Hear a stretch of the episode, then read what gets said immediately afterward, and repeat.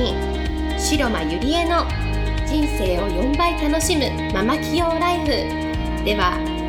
10年間数億円の会社の経理経営に携わり、沖縄で2店舗のバーを経営し、カウンセラー、瞑想トレーナーとしても活躍している白間ゆりえが、ママでも一人の女性として楽しみ、自分の人生を自由に生きるためのメソッドをお伝えしていきます。それでは今回の番組をお楽しみください。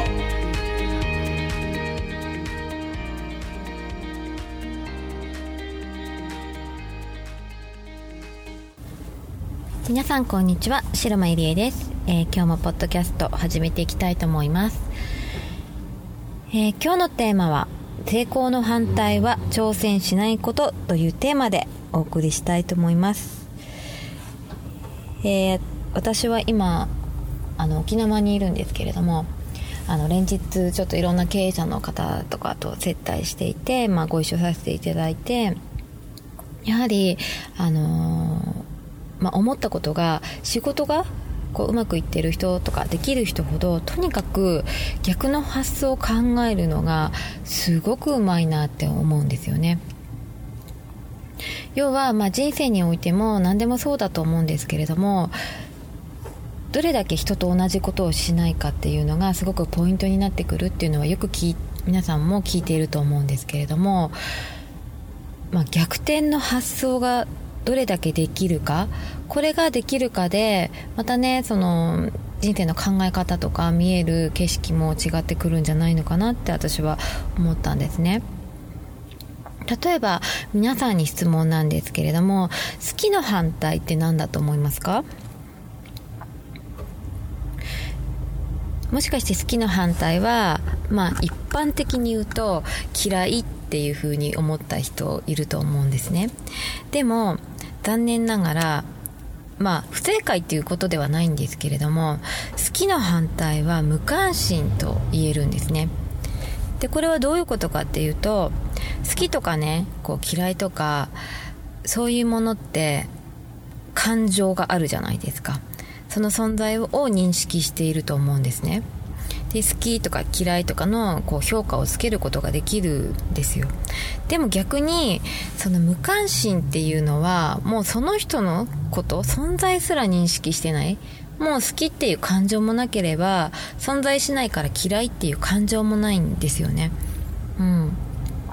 もしそれが人であれば、もう顔も名前も覚えてもらうことができない、その人の人生においてその人が存在しないんですよ。だから無関心ほど、悲しいことはないなって私は思うんですね。で、逆に例えば、成功の反対は何ですかと聞いて、多くの人が失敗することって多分答えると思うんですね。これも一つの答えなんですけれども、でも成功の反対は私は挑戦しないことだと思っているんですね。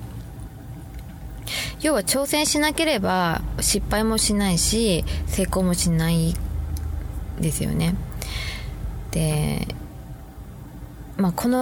れが逆転の発想っていう考え方なんですけれども、やはり日本っていうのはその深く考えることに慣れていない。要はそのみんなと同じ考えが染まる教育をされてきているので、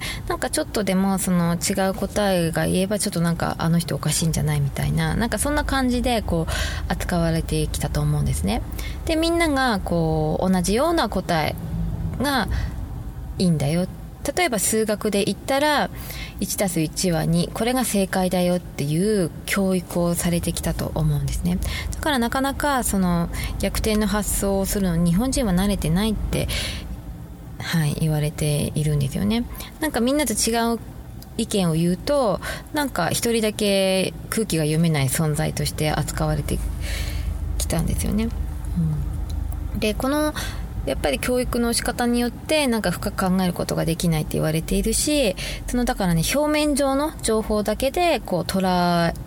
える人になっちゃうんですよね。例えばそうですね、私のお店の例で挙げるとすると、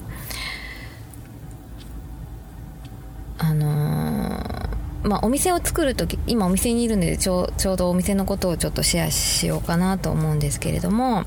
やはりその1個のね言葉のメモリより10個のメモリの言葉を用意していた方が、そのビジネスの幅とか人生の幅感じる力が増えて、よりねなんかこういろんな視点から捉えることができるようになると思うんですね。で、例えばもしね今のこれを聞いている皆さんも何かこう経営されている、でちょっとなんか売り上げを上げたい、じゃあそれにはどうしたらいいかっていうのをちょっと紹介したいと思うんですけれども、私が経営しているアクアリウムバーブルーアースっていうのは、以前は実はブルーアースの前がサンドリバーっていうお店で、20年間この沖縄の土地でこう今のねマスターがやってきたお店なんですね。でいろんなご縁があって、それを本当丸々買い取ることになって、今のブルーアースっていうお店があるんですけれども、例えばこの那覇ね久茂地国際通り周辺、県庁前なんですけれども、とても賑やかなね繁華街で、周りには400店舗の飲食店があるんですね。で、周りをねいろんなお店をこう沖縄来たら見るんですけれども、比較的やっぱり料金がね安いお店がすごく多かったんですね。でそこで考えたのが、周りのお店が安いからこそこう周りに惑わされず、全部上げたんですね。チャージ料金もドリンクメニューも、要は周りのお店よりちょっとワンランク上の、高いお店を目指したんです。